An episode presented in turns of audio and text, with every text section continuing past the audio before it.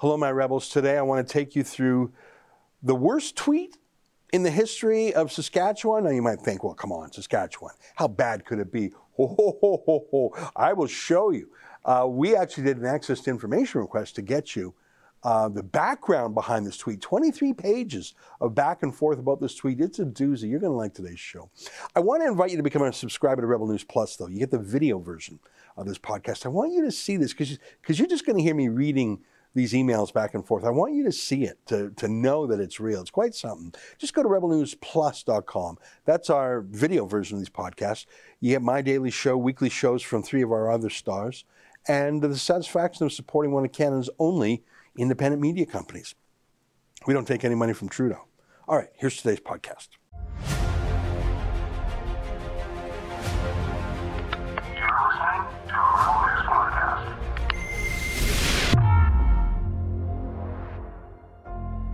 Tonight, behind the scenes in the government's dumbest tweet. It's December 13th, and this is the Ezra Levant Show. Why should others go to jail Why? when you're the biggest carbon consumer I know? There's 8,500 customers here, and you won't give them an answer. The only thing I have to say to the government about why I publish it is because it's my bloody right to do so.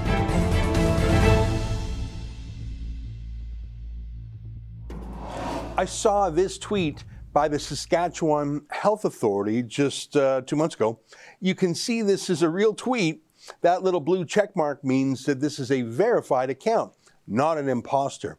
This is the Saskatchewan government, their public health authority, the people who actually make the rules that we live under these days. None of these details were actually ever debated in a legislature and voted on by elected officials. So uh, here's what they said in their tweet, these unaccountable, unelected bureaucrats. They said, Your risk from COVID 19 is not determined by age, fitness level, or community.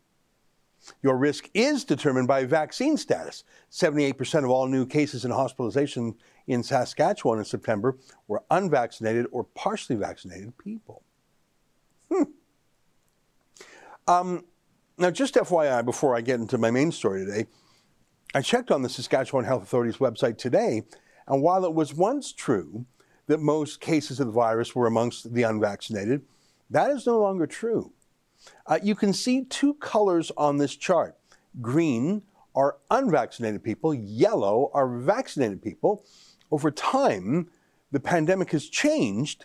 It's now mainly vaccinated people who are catching it according to the government's own statistics which sort of means we need to change the definition of the word vaccination, don't we? I mean, it used to mean you can't get the disease anymore if you're vaccinated. What do you call it when you can get the disease, even though you took the shot? I'm not sure, but I, I don't think it's really honest to say you're vaccinated. Uh, Saskatchewan is actually onto its fourth dose now in one calendar year. Four doses in a year? And just to remind you, Trudeau has gone ahead and signed a deal with Pfizer for literally hundreds of millions more doses for years to come. Works out to about 10 for every man, woman, and child. While more and more Canadians are getting vaccinated right now, it's also important to plan ahead for the future. We've reached an agreement with Pfizer for 35 million booster doses for next year and 30 million in the year after. This deal includes options to add 30 million doses in both 2022 and 2023, and an option for 60 million doses in 2024. Pfizer has been a solid partner for Canada in this fight against COVID 19, and we're happy to be one of the first countries to secure an agreement with them going forward.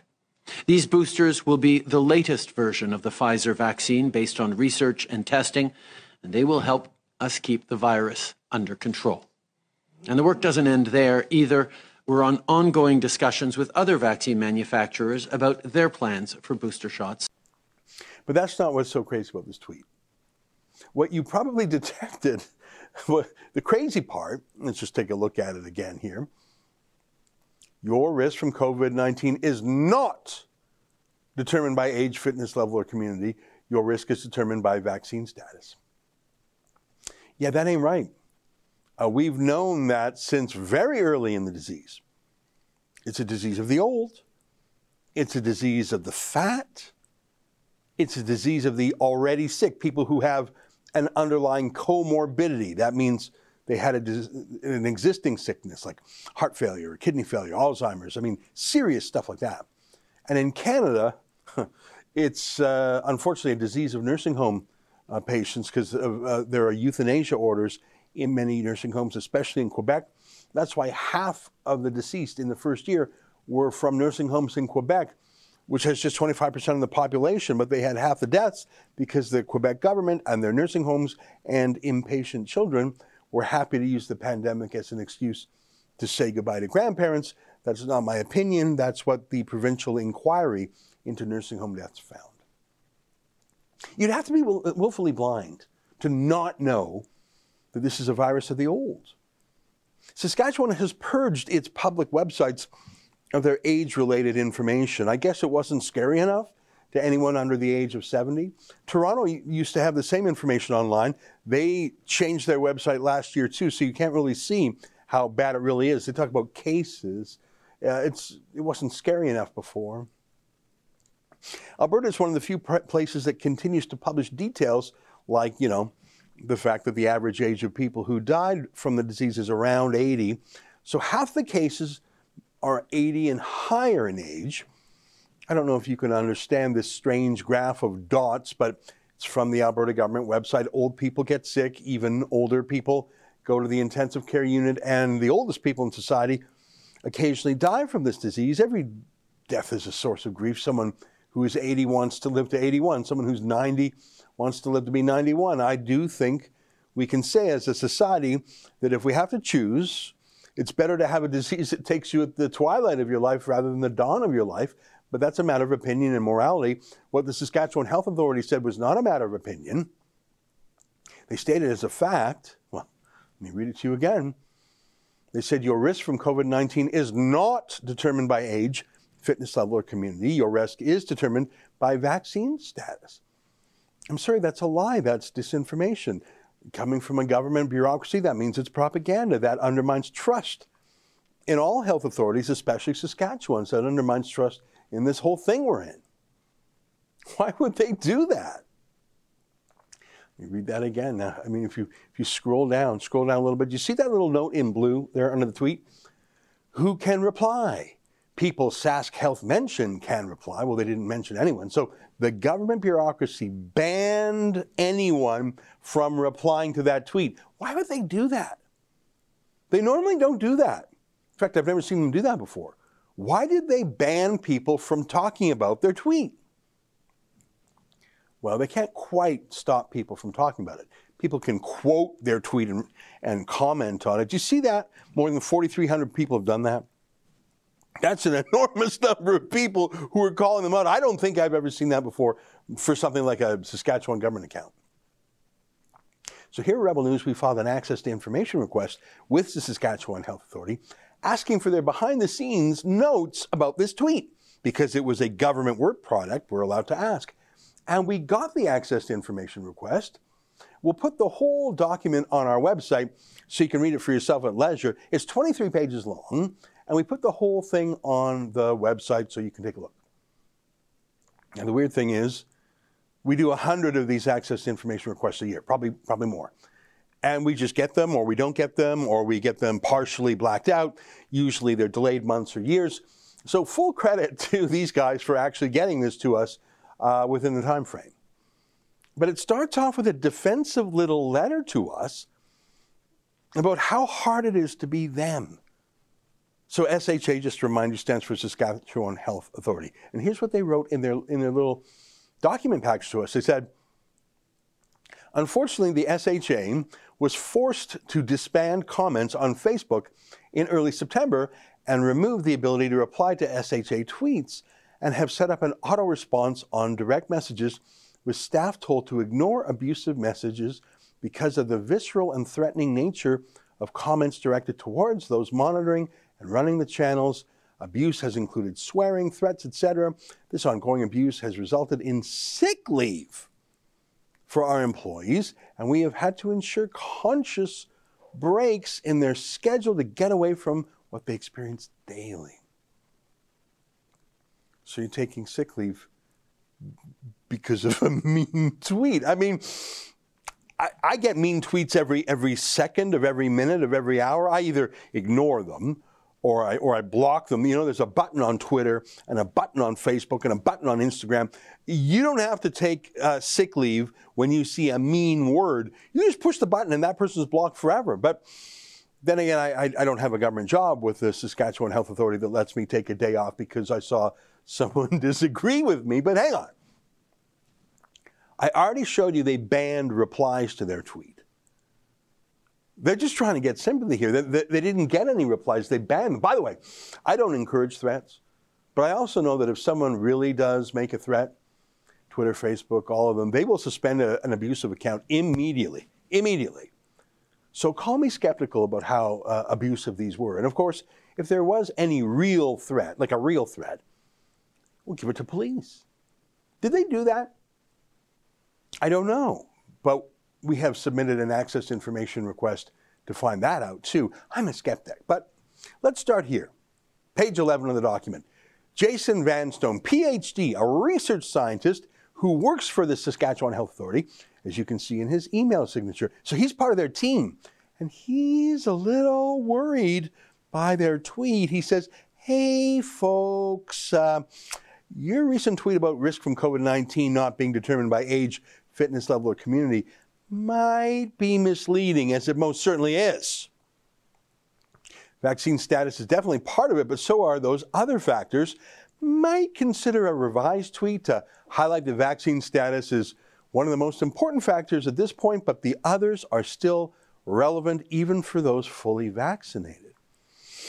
I think that's right. I, I have my doubts about whether or not vaccines work in any meaningful long term way, four shots in a year suggests they're not quite doing what they promised they would. But for the sake of argument, let's say they have some positive effect. But to say that that's more important to your risk as opposed to being fat or old or sick, that's, that's just a lie. And their own in house research PhD told them so in a really friendly way. So the reply from a bureaucrat whose name was hidden from us is Thanks for your note. We didn't say anything we haven't said before, although I can see his point that vaccination status is one major factor for determining risk of COVID infection, along with others like age, bubble size, et cetera, et cetera, et cetera. I have flagged for Michelle and we are discussing. So the first line of defense is okay, it's not true, um, but we've told the lie before, so can't we do it again? They feel entitled to say it again. But, but even there, they admit in private that they were misleading. Those other factors are important, even though they said they are not. They lied. But look at what the big boss, Krista Boychuk, says in reply. The tweet stays. Message was on point for what we have been trying to push. And Twitter was not made for nuances. I had checked with Kim. Got it. So they know they're wrong, but what can they do? Twitter isn't made for nuances or things like truth and falsity. It's all about saving face now and what they want to push, even though their own expert says they're wrong. I'll read some more. They have what looks like a direct message exchange. And again, they're hiding the name of the woman who wrote the lie. I can understand why. She says, Twitter is on fire with people calling the Saskatchewan Health Authority liars, making all sorts of claims to support that view.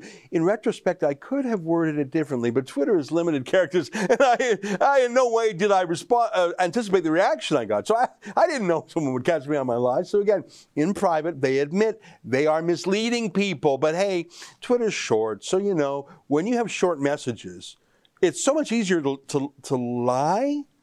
Is that what they're saying? Short messages naturally lend themselves to lying? Okay, I hadn't heard that one before.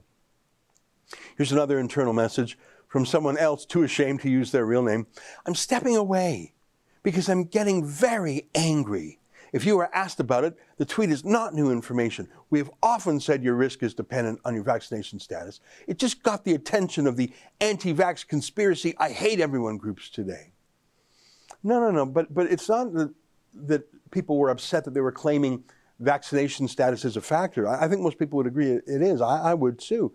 They said those other factors are not factors. That's the lie. They won't face up to their own lie. And then someone else replied, Don't worry about it and walk away from the channels. They aren't worth your energy. So she wrote the lie. She admits it's not true. She admits she could have phrased it better, but she's the one who's angry at people, at voters, at taxpayers. She's angry at the public, and she's hiding her name from us because of insults. But she calls other people crazies and conspiracy theorists. Who? Who, like that PhD who said they were wrong? Is he a crazy conspiracy theorist? They're not worth your energy. Their only job is to pay taxes to support your cushy job. You can see the whole chain of internal emails at, uh, on, on the PDF document, but this one was quite something. This is the Michelle from that internal note, as you can see from her uh, LinkedIn page. Her name is Michelle Beausser, whose LinkedIn bio says she is a longtime government bureaucrat who just happened to used to work for the CBC. Well, at least we know where she gets her approach to fake news from. She's the boss of all media for the Saskatchewan Health Authority, for the so called conservative government. Here's what she said in a staff email. She said, So this tweet igniting on social media. The main issue outside of the crazies is that they feel vaccine status is not the only risk factor and that this is a misinformation propaganda. I think it is fine and just angry people these days want to flag for you because we've even had staff chime in arguing that this is a main risk factor and not liking our wording. It seems on message to me. But if the reaction rattled and then they hide her name, and she is worried now she did something wrong, so we can leave it or delete it. I, I say we leave it. I told her to walk away from the channels. People are even more aggressive and mean than usual. Got it. The crazies. They caught us saying something accurate, those crazies. They say it's misinformation. Um, they're just being mean. It's fine, leave it up.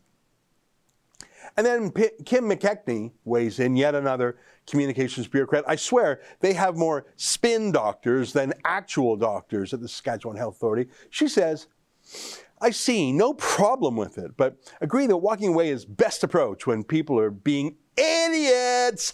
They're idiots.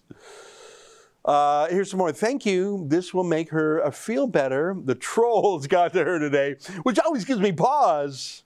That's another bureaucrat saying that. Okay. Um, so their own PhD says they got their facts wrong. The woman who wrote the fake news tweet admits she was wrong, should have worded it differently. They, they all admit that. They all acknowledge it's wrong to say that those other factors are not risk factors. Of course they are. We all know that but they can't bear to admit they're wrong. They must stand by the lie because the people who criticize them are just idiots, crazy people, trolls, conspiracy theorists beneath them. I mean, not their own PhD, but, but the other ones. These are your public servants who live off your taxes. The tweet is still up to this day. Today, check it out for yourself.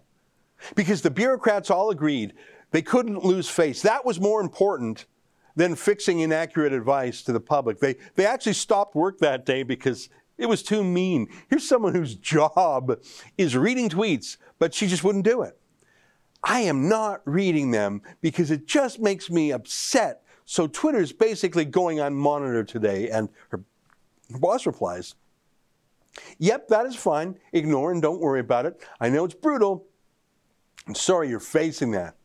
Yeah, I'm sorry those people are such idiots and upset that you're lying to the public about the virus. Can you imagine if a real company with real accountability just had its staff blame storm and call customers names and refuse to fix a problem and take the day off because they were too proud to admit they got it wrong? Could you imagine a real company being run that way? And and not even I'm not even talking about firing anyone or discipline. I'm just they won't even correct an error because they'd lose face. Their their largest tweet in history. So the tweet just checked analytics and it has gone from 134,000 impressions yesterday at 3 p.m. to 3.67 million impressions a day later. Explains why notifications are so busy with vile reactions. So that's 3.6 million people. Are they are they all vile? the 3.6 million people who saw this and couldn't believe the lie emanating from the government, are they all vile? So you're the only sane person. You're the only good person. You're the only polite person. The other ones are vile, idiot, crazies, conspiracy theorists, mean. Just a reminder you can't believe a word the government says. They don't believe it themselves. They lie. We know they lie.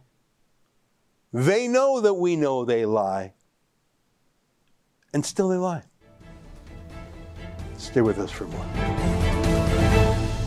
Um, or, or what you think standards should look like for a trans woman competing in female athletics? Yeah, I do have some thoughts. I so I don't know if you're familiar, but the IOC recently released um, a new set of guidelines for um, inclusion on transgender and intersex athletes, and I think the guidelines they set forward are very good and do a very good job of promoting inclusivity while keeping um, competitional integrity um, going, where the IOC guidelines are that anyone, each sport basically has to come up with um, eligibility criteria for what constitutes an unfair advantage in that given sport.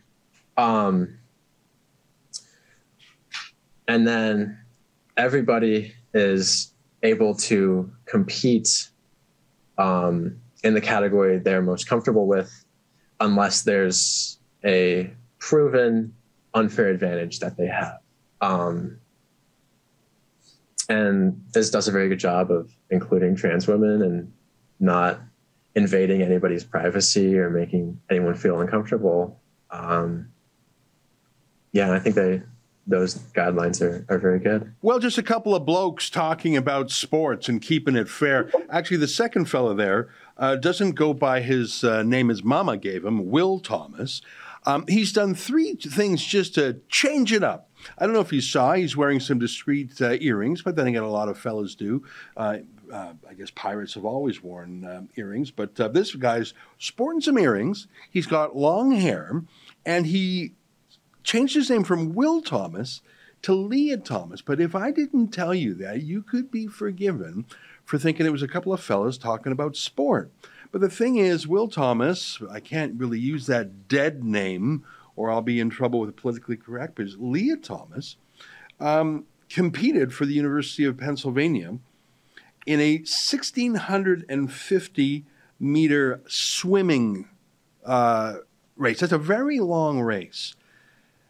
And he won by 38 seconds ahead of the second place contender, who was a biological woman. He's smashing records around America, new records, but not as a man, as a trans woman. Joining us now to talk about this, our friend Barbara Kay, columnist for National Post, Western Standard Online, and Epoch Times. Barbara, I'm not trying to be mean, but if you did not know that that second person, I'm going to stop saying fella or bloke, if you didn't know that second person there was a trans woman, Mm-hmm. You would just say, okay, it's a guy with long hair and earrings. It's not rare these days. You would not even think for a second that was a woman, and yet he just is crushing all these female athletes in competition, isn't he? He does. I mean, Lia Thomas does look very masculine, uh, sounds very masculine, doesn't seem to have made a great effort to represent uh, herself as uh, stereotypically feminine, um, but doesn't have to anymore. According to the rules, uh, you just have to self identify.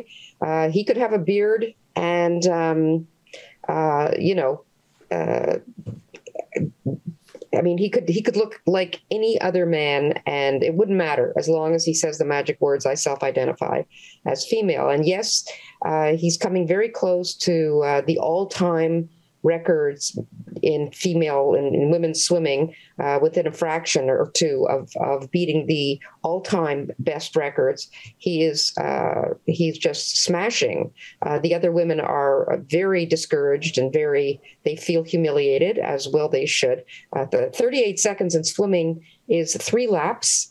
and uh, it's it's it might as well be another sport altogether.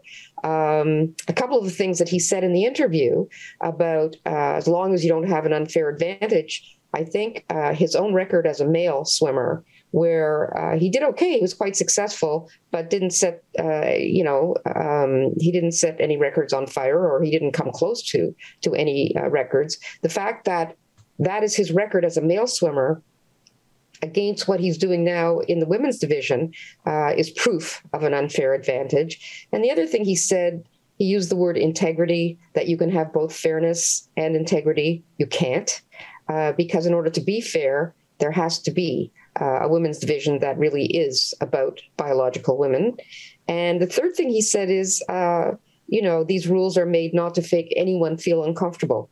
Well, he makes everybody feel uncomfortable, uh, Ezra, to the point that, uh, and I was glad to know this, to the point that when he finished that 1650 freestyle and uh, touched the edge of the pool, that's usually the time when uh, the crowd erupts into applause and there was dead silence. And that, that tells you everything you need to know about how uh, this fiasco uh, is is being perceived by by ordinary uh, people who are attending these meets and want to see some fair competition. So uh, the fact that nobody organized this protest, I mean, it is like a protest if you don't clap, and the fact that nobody organized it, but it was a kind of a collective uh, response. Uh, everybody felt they just couldn't clap. Yeah. Uh, then they erupted into applause when the real winner, the, the, the first woman, came in. Uh, that tells you everything about how ordinary people are uh, viewing this situation. I'm kind of happy about that because it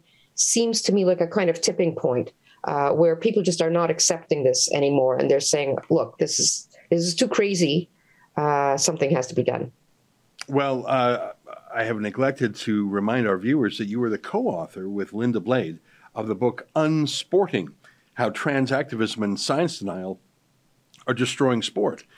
And the cover of that book, um, you know, is actually an artistic uh, representation of a weightlifting event where a uh, young woman has young women work their whole lives, trained their hearts out, and they're pushed off the podium by some bloke who couldn't hack it in the men's league, so comes in mm. and sort of grabs it from the kids. I, I, it's you can't even refer to satire five years ago anymore because it it's not funny anymore. I mean, South Park had Randy the Macho Man Savage uh, in a, as a transgender woman, but even before that, I mean, 20 years ago, Kramer from Seinfeld, it was a joke that he went and competed taekwondo against little kids. Now it was hilarious because he was so proud that he beat these kids and I mean, but he's Kramer. He's an idiot. It was a comedy. Yeah.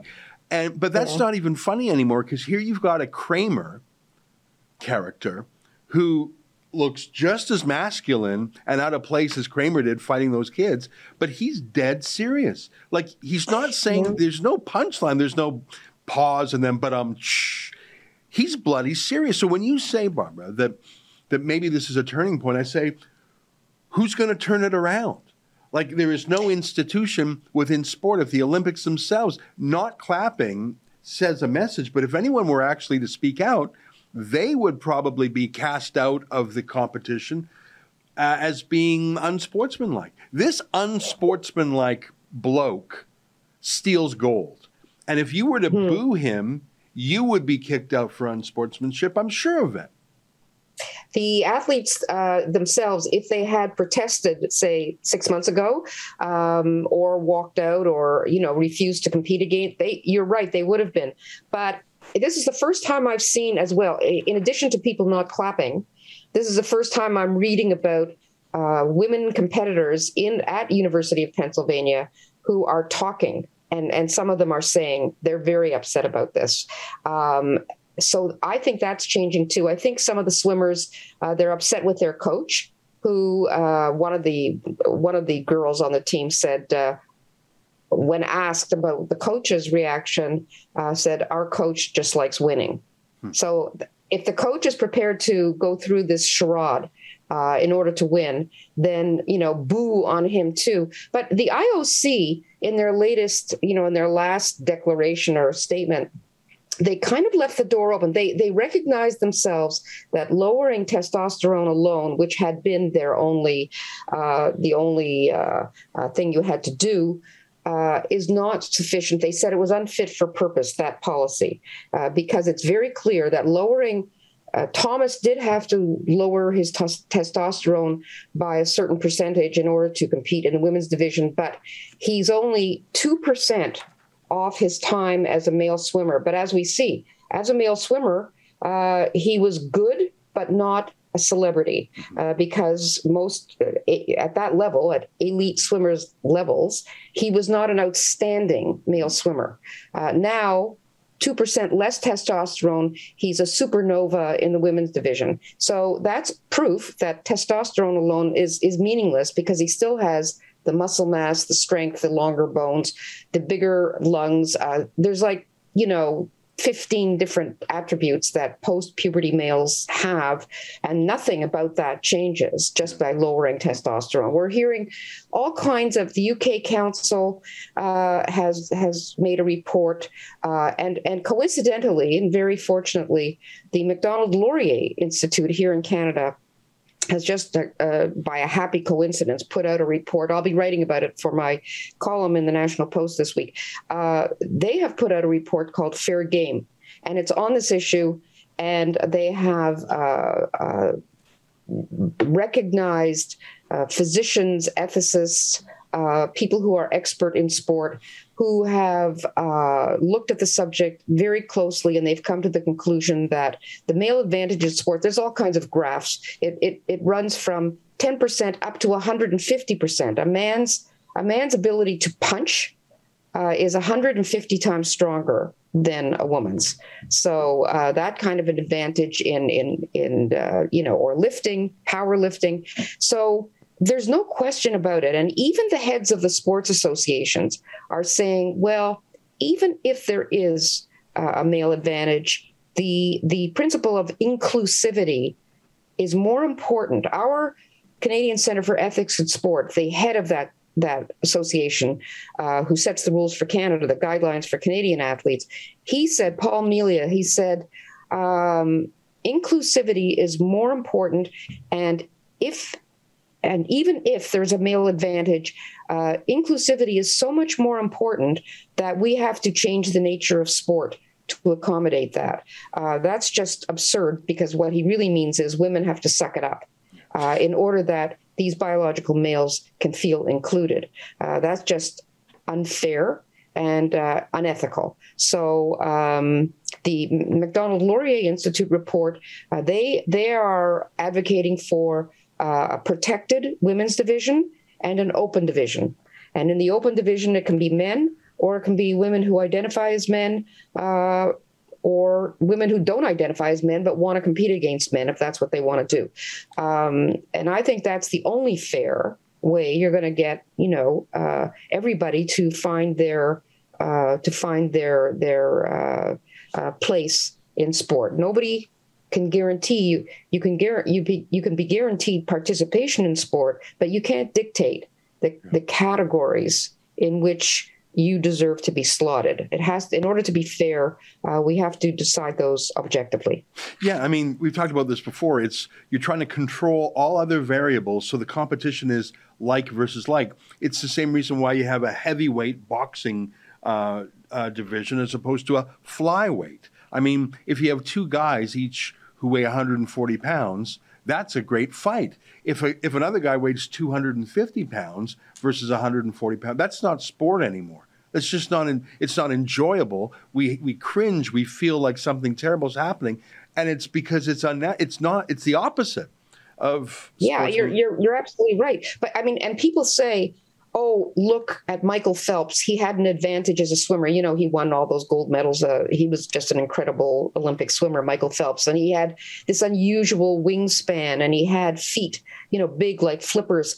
But still, uh, he was still competing within a category in which uh, it's still the male category. I mean, and, and anyone you know, else, any and anyone else could have taken him on. You can always opt into a harder league. The idea of opting into an easier league is the definition of unsportsmanship. You know, affirmative action is something that I've wrestled with as a conservative and a libertarian. I don't like it when you lower standards to help someone out who, you know, has, is weaker for some reason, who needs the help. You're, but this is the opposite. You're lower. You're changing the standards not to, for a weaker person, but for a stronger person.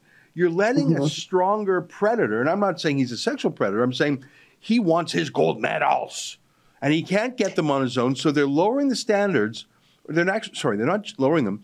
They're changing the key standards so he gets to to beat up and and I say beat up. Take a look at this video of you know seeing mixed martial arts of men, biological men pounding women. Sorry, that is not sport. I mean, we're used to brutality in mixed martial arts. That's awful. Let me throw one thing at you. I mean, we have this. Com- we we talk about this from time to time. I'm so glad we do. But it made me think of the 1961 short story by Kurt Vonnegut called Harrison Bergeron. I don't know if you remember that story, Barbara. Mm-hmm. It was set like about 50 years in the future from now. And it was everyone was extreme equality. So strong people had to be weighed down. Smart people had to have a gong go off in their ear every few minutes to distract them from a thought. Beautiful people had to wear a mask. It was an, it's an incredible story, very short story by Har- called Harrison Bergeron, Kurt Vonnegut. Um, and the, the beautiful moment was when Harrison Bergeron threw off the weights that were holding him down, and the beautiful ballerina took off her mask, and just for a moment, they danced, and it was beautiful. And then the state crushed them. It's a great little story. But Kurt Vonnegut, who wrote this in 1961, was thinking that's what happens when we try and make everyone exactly the same. He, but it was about t- making pretty people ugly and strong people weak and smart people dumb. That's what he thought the rules would be like in the year 2081 or whenever. But we have done something that even he, in his dystopian imagination, could not imagine bringing in a brute to crush the weak. Even mm-hmm. Kurt Vonnegut could not imagine that, Barbara. Yeah, you know, that's a very good point, Ezra. I hadn't considered that.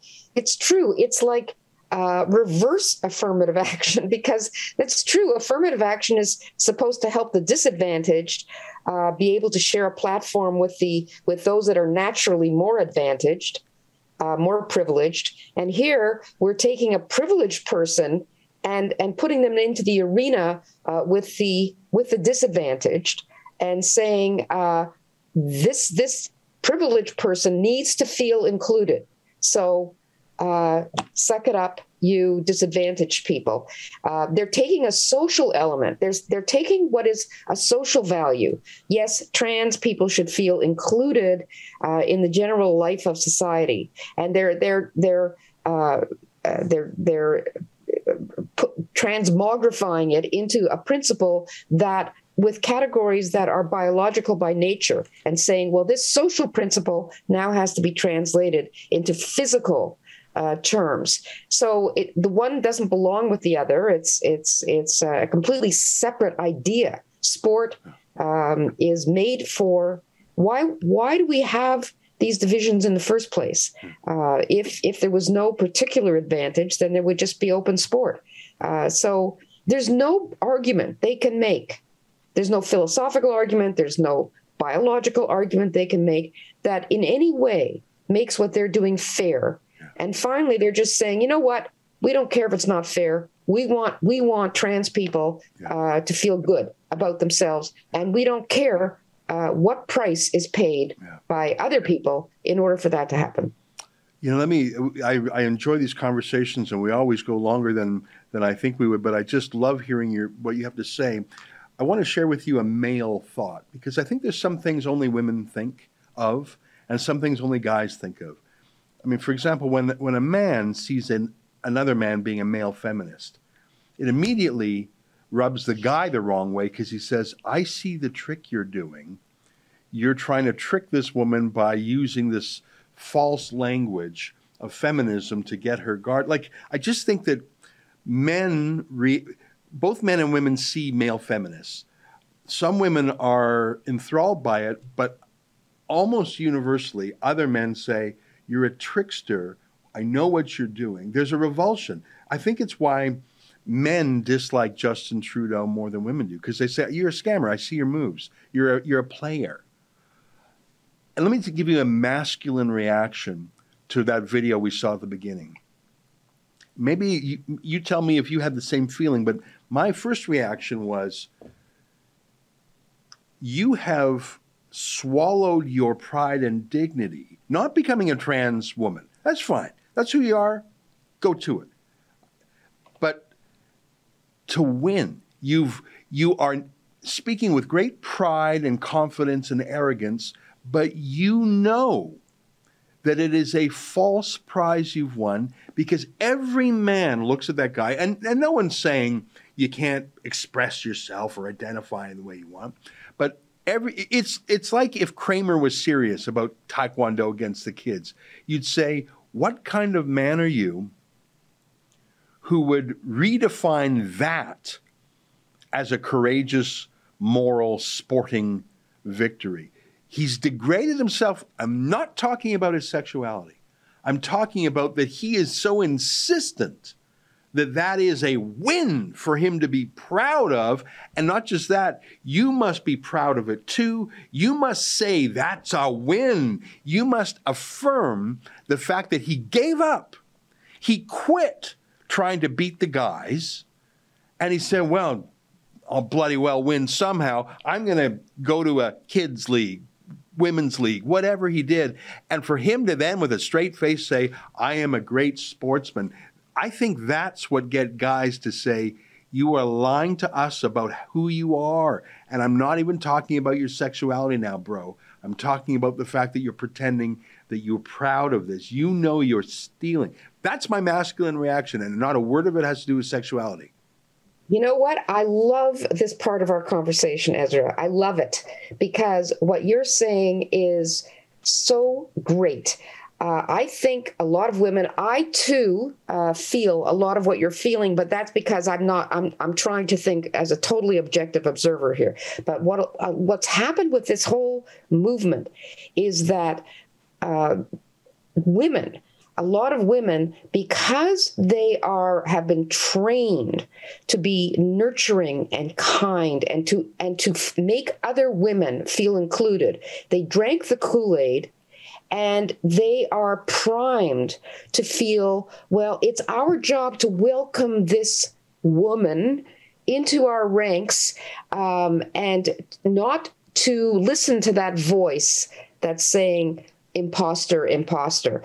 But what I loved what what you said, Ezra, I loved what what what you said is because as a person who's trans, and let's let's buy for a moment the fact that he's really gender dysphoric and he really like does believe he's a woman. He had a lot of years as a man to know how a man thinks. And he had a lot of years as a male swimmer to know that it would have been wrong for him to swim in the women's division. You can't tell me that in the last three years or the last two years since he decided that he was a woman, that he forgot what it would be like for a woman or for a man uh, to do that to a woman. So somewhere he in, in his head he knows that even if he thinks he's a woman, that he should not be doing what he's doing, and that it's no win and there's no courage and there's no no reason to celebrate but he must have a hide like a, a rhinoceros to be able to uh, put it out there that he just you know there was this big win going on. Uh, so thank you for saying what you did as a man. Uh, and i wish other men were out there saying the same thing. I think it would help women uh, would give women the courage to say well thank you. Okay so i'm not crazy and i'm not wrong and i i'm not being uh, bigoted or transphobic if i say uh, that this person should know better than to do what they're doing Well, listen, it's I, I love our conversations. I, I look forward to the next one. It's nice of you to spend so much time with us today, folks. If you don't have a copy of it yet, uh, the book co-authored with uh, Barbara Kay and Linda Blade is called Unsporting. I read that book. I learned so much. I thought I knew this subject. Boy, did I learn very interesting things. And and I really recommend the book Unsporting. And of course, you can read Barbara Kay in the National Post, uh, the Epoch Times, and Western Standard Online. Take care, my friend. Nice to see you. Nice to see you too, Ezra. Thanks for having me on. Right on. Our pleasure. Stay with us. More ahead.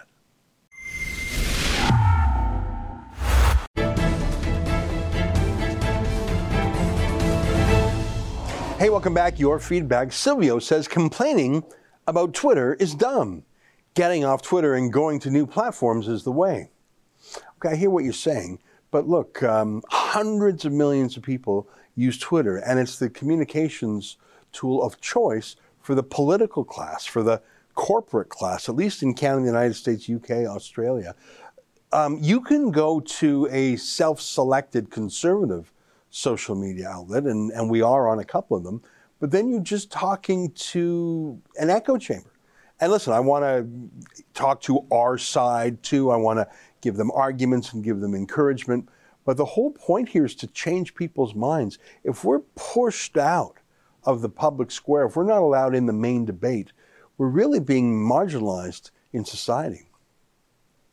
Canuckster says CBC, Global News, CTV, the list is endless. They all say they do not have an agenda. It's like saying Stalin or Mao had their citizens' best interest at heart. Well, of course, I wouldn't compare the media party with Stalin and Mao. They are literally murderers. But uh, we can see that um, it, I think it's possible to see how the media of the 30s and 40s in Germany could have gone along with things. I mean, we look back in history, we know how it started, we know the middle, we know the end. So we can take it all in one big uh, box. What happened in the Holocaust, what happened in the Second World War. We know how the story ended, but when you were going through it, did you know in 1933 what would happen in 35, what would happen in 38 and 39? You didn't know. And you know the old saying about boiling a frog slowly. You put a throw. I mean, I would. This is just a metaphor. Obviously, you would never do this, but you put a frog in boiling water, hops right out.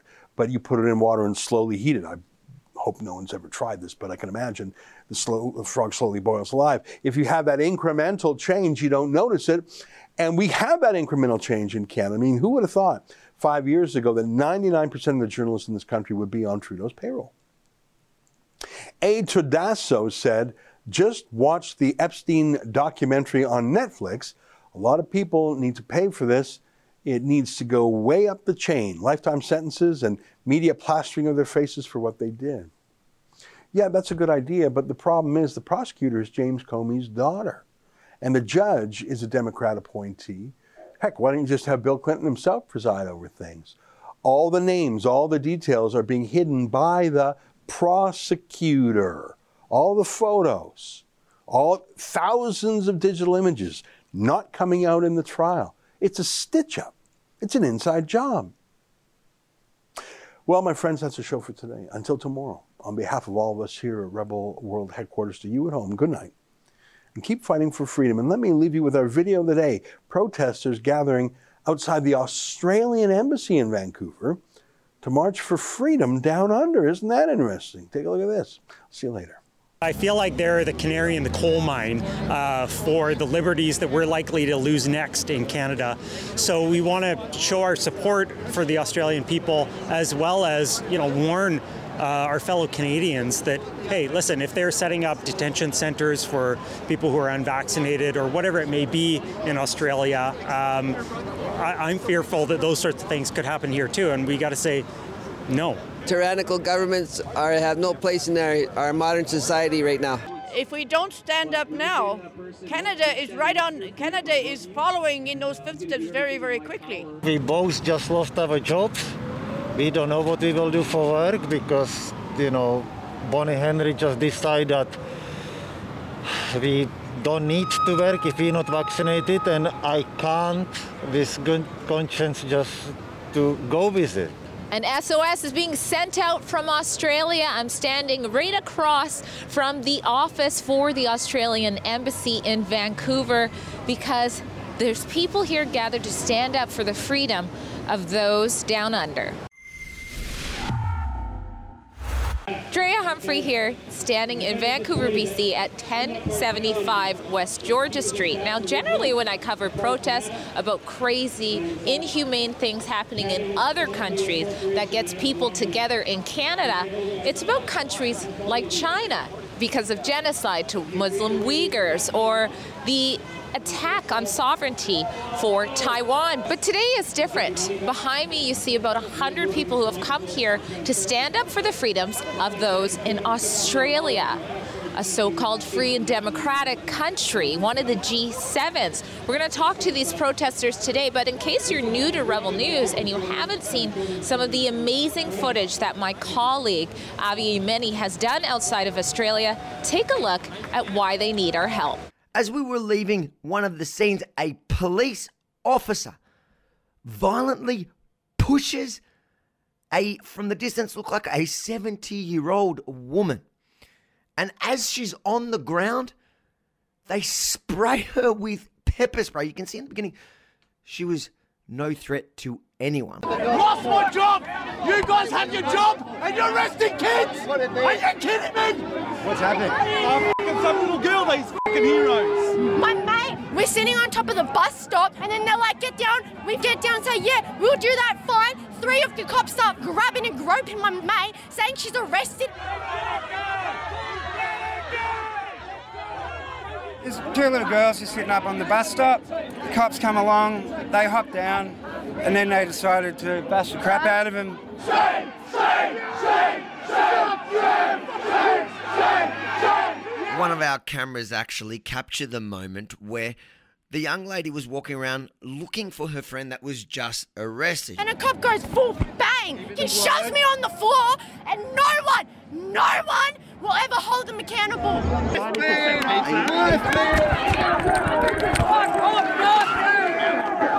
Get out. Go, go, go. Hold on. Stay here. Stay here. Get out of here now. Get out of here now. Get out of here. Get out of here. I didn't do Get out of Come on, come with us. Come with us. Come out here. Come out of here. We're going to move on. Get out of here now. Don't grab me, mate. I didn't do anything wrong. Don't grab me. I didn't do anything. Inciting a riot. I'm Get out of how here. am I inciting a riot? Look what's happening. Keep moving out of here. Are you a last minute Christmas shopper? We've got you covered. Support your favorite independent journalists by doing your Christmas shopping at rebelnewsstore.com. And you can save 10% by using my code DREA10. That's D R E A 10. We've got all the Patriots in your family covered, including the babies. Check out these little t shirts and onesies. And everything you buy there supports us bringing you the other side of the story. Make sure you get your order in before December 14th. And Merry Christmas!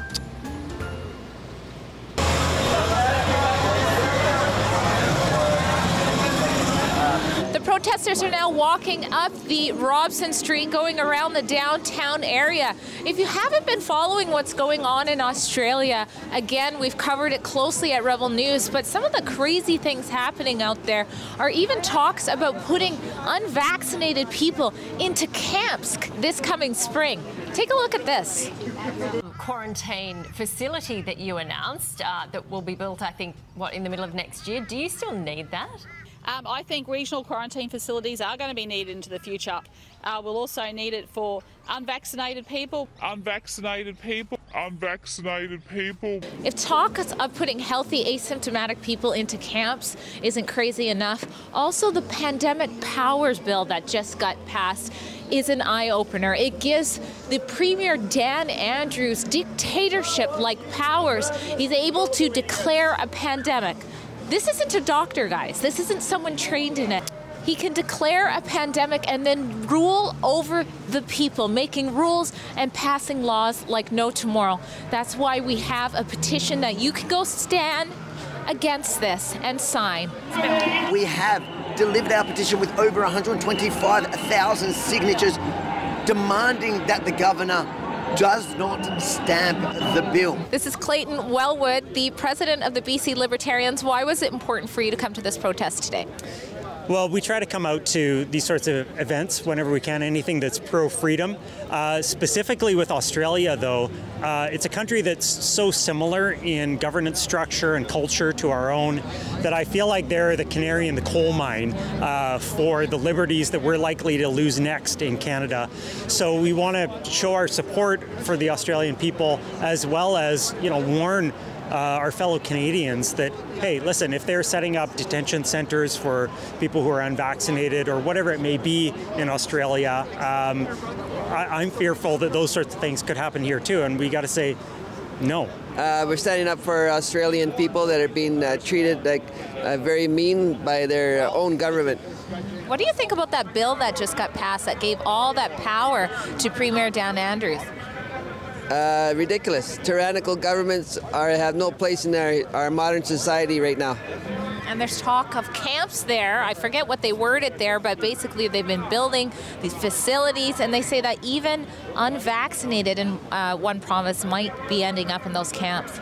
Uh, well, it looks like their history is repeating itself, and uh, we're going to stand up at, and be the resistance to that in, in, every way possible. And we're asking all everybody worldwide to stand up in unity to bring this uh, tyrannical globalist down. So we came uh, from a communist country, Czech Republic, 20, um, 32 years ago, and um, my experience is when the communists uh, closed the border, it stayed 20 years closed, and then it opened for a little bit, and then it closed again uh, for another 20 years. Uh, so when they closed the border, I knew right away this uh, governments don't close borders for two weeks. This must be uh, something that they do uh, plan. I um, and I said um, they closed the border in Czech Republic, and then they uh, got rid of businesses. My grandmother, she had an apartment building. They took it away from them. They took businesses away from them, and then the last thing they did, shortage of goods. We we had a little bit of money, but we couldn't even buy uh, things for the uh, for for the money. So, how did your family survive and, and come through that? Oh, we with the government, we actually had a pretty good life. The government was still providing uh, jobs. Everybody had to have jobs. In communist country, it was actually pretty good. Uh, everybody had to have jobs. Um, but no travel, there was no freedom. You couldn't travel outside the country. And we actually were sentenced to prison for two years because we dared to leave the country. I love how you're like, it was pretty good, but you know, we got sent to prison for a couple of years. you know, we could still uh, visit family. They didn't tell us we couldn't. We didn't have to wear masks. Um, we had enough food, and um, we could still do sports outside. So, a comparison to this, I must say, the communist country was really good. What do you think about the bill that was recently passed in Australia that gives the premier sweeping powers? Well, the, the, you know, you can. Pa- they are now passing criminality into legal, legalizing criminality. You can pass a bill for anything. Well, when when she had told me, oh, and you know, they said, hey, it's not going to open up after two weeks. I'm like, come on, you know, maybe three weeks, a month, two. And then we meet again, and she says, See, I told you. And I go, Hmm.